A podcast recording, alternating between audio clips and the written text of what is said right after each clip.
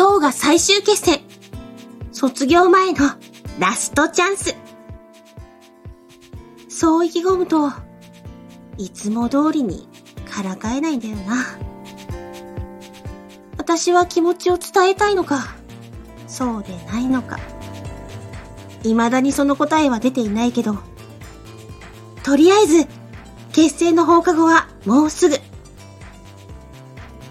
この作戦が開始したのは、選択科目を選んでからだった。私は理系を選び、そこで出会ってしまった。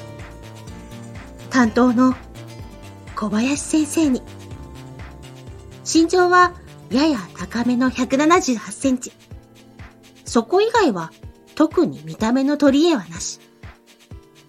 明るい性格で男女ともどもから人気がある。いや、正確に言うと皆が好む。この独特な安全な空気と優しそうというダブルポイントで女子生徒から受けがいい。だからこそ小林は他の女子生徒から狙われ続けている。小林さん、さっき他の子からプレゼントもらってませんでしたか？小林さんじゃなくて、先生とつけなさい。いやいや、小林さん、話をそらさないでください。プレゼント、もらったんですか？もらったよ。あら、顔をあからめて。嬉しかったんですか？そりゃ、プレゼントだからな。行為を喜ばない奴はダメだろへえ。その行為は、ライクなのか、ラブなのか。そこが問題ですね。もちづき、そういうのは良くないだろう。どちらにせよ行為は行為だ。どちらにせよ、ね小林は、こういうとこがある。行為をすべて、ライクに変換してしまう。だから私は作戦を立てた。題して、小林、ライクよりラブ作戦作戦名のまんまな内容。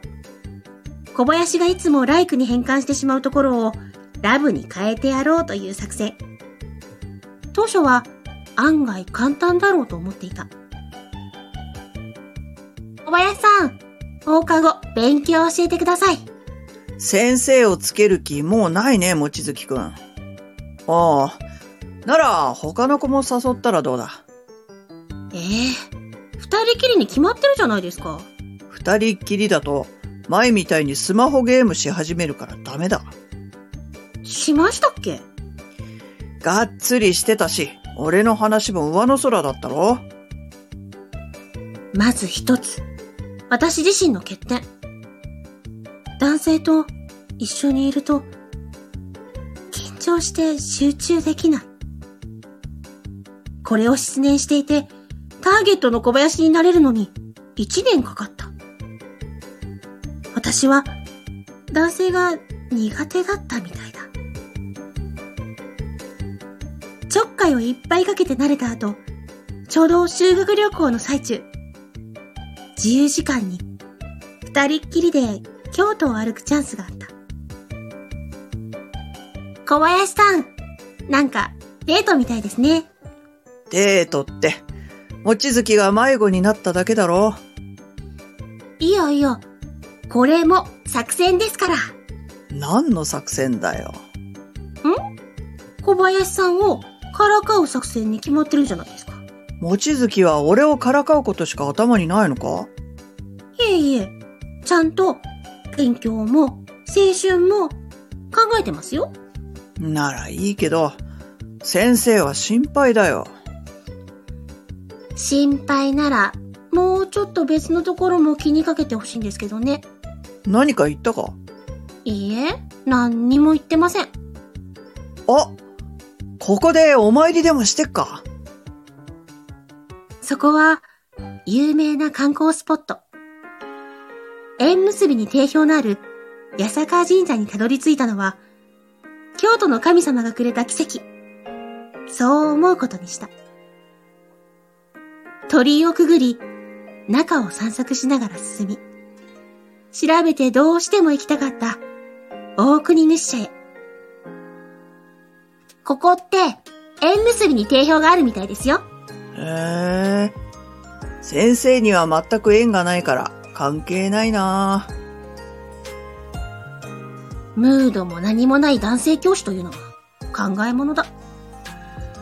ただ、嬉しいことはあった。せっかくだし、絵馬でも描いてっか。そう言って小林は、ハートの形の絵馬に、望月の合格をお願いします。と書いてくれた。それがとても嬉しかったのは、今でも忘れない。望月にも買ったから、これに何か書いてみな。そういう小林の横で、堂々と、小林が落ちますように、と書いてやった。しかし小林は、やめろよ何に俺は落ちるんだよ。と、アホな答えを返す始末。手強い。脳の中身に恋愛って回路が存在するのか怪しくなってきた。ただ、また見つけた。私の欠点。私はすごい不器用で、色恋とかの駆け引きが下手。自覚はしたけど、改善して、必ず小林をラブな状態にする。って、意気込んだけど、高校2年は割と忙しすぎた。学祭に冬休み、そしてテストのオンパレードで、あっという間に2年は終わった。このままでは、小林、ライクよりラブ作戦が失敗に終わる。そんなことを続ける余裕なんてなくなって、受験勉強に突入した私。なるべく小林のそばにいるようにしたけど、私に作戦を遂行する余裕なんてなかった。小林。いや、小林先生は、皆の勉強を見る傍ら、私に勉強を教えてくれて、真面目に受験勉強もしてたけど、その時間を楽しんでもいた。そして、1月。一般入試当日、家の前に小林先生がいた。望月、よければ送ってくぞ。先生、学校は？と聞くと、俺は今日、半休取ったから。と、ドヤ顔で私を待っていた。小林先生は、こういうところがある。さっと優しくしてくれて、パッと不安な時に笑顔をくれる。望月、頑張ったもんな。だから、俺は信じてるぞ。ありがとう、小林先生。やっと先生ってつけたか。今日は間違いなくいい日だな。私の前で笑顔をばらまくこの先生に出会えて、心の底から、よかったと思う。受験会場について背中を見送ってくれる小林先生。少し歩いて振り返ると、頑張れーって、手を振ってくれてた。ここで落ちたら、恥さらした。小林先生と頑張ったこの一年以上の時間を無駄にしないために、全部を出し切って、その日を終えた。しばらくは放心状態だったけど、頭の片隅には、いつも小林先生がいた。そして本日、私は長らく保留にしていた作戦を終了させるべく、小林先生、いや、ターゲットの小林を学校の屋上に呼び出した。望月、なんだ用事って？またからかうつもりか？はい。つもりです。はあ、まっすぐ言うな。もう最後なのに。最後だからです。おー。なら、望月。最後に俺をどうからかうつもりだ？好きです。望月ずっと前から、好きでした。うん。見たことない顔してる。多分、私も見たことない顔してる。というか、私はどうするつもりだったのか。そんなことを考えていたはずなのに、口から出たのは、随分と自分らしくない言葉だ。いやいや、これが自分らしいんだ。とっさに頭が素直になることを選んだ。そういうことだ。小林先生は、私のこと、好きですか？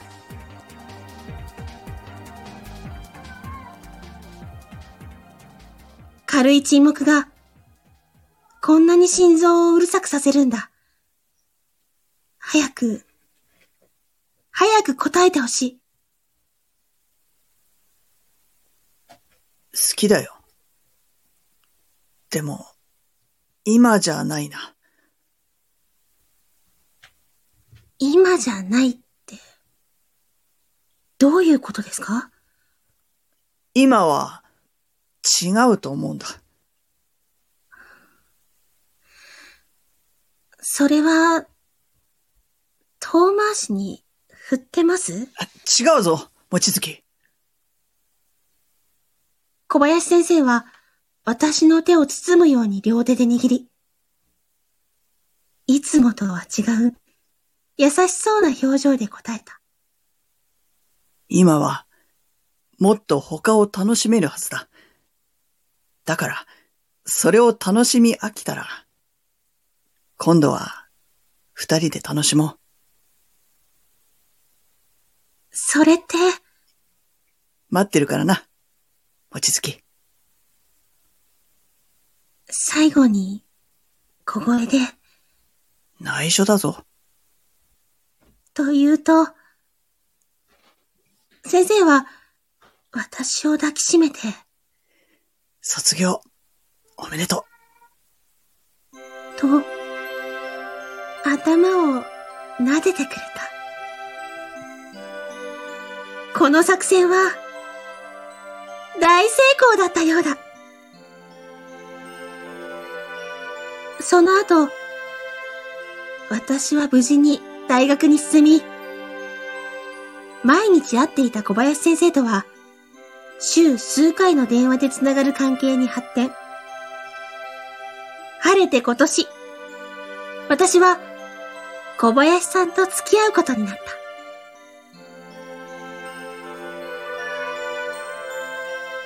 あの日、理系を選び、小林さんに出会うことができて、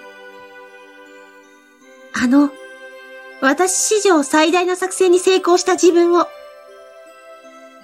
これからは、たっぷりと、めでてもらおうと思う。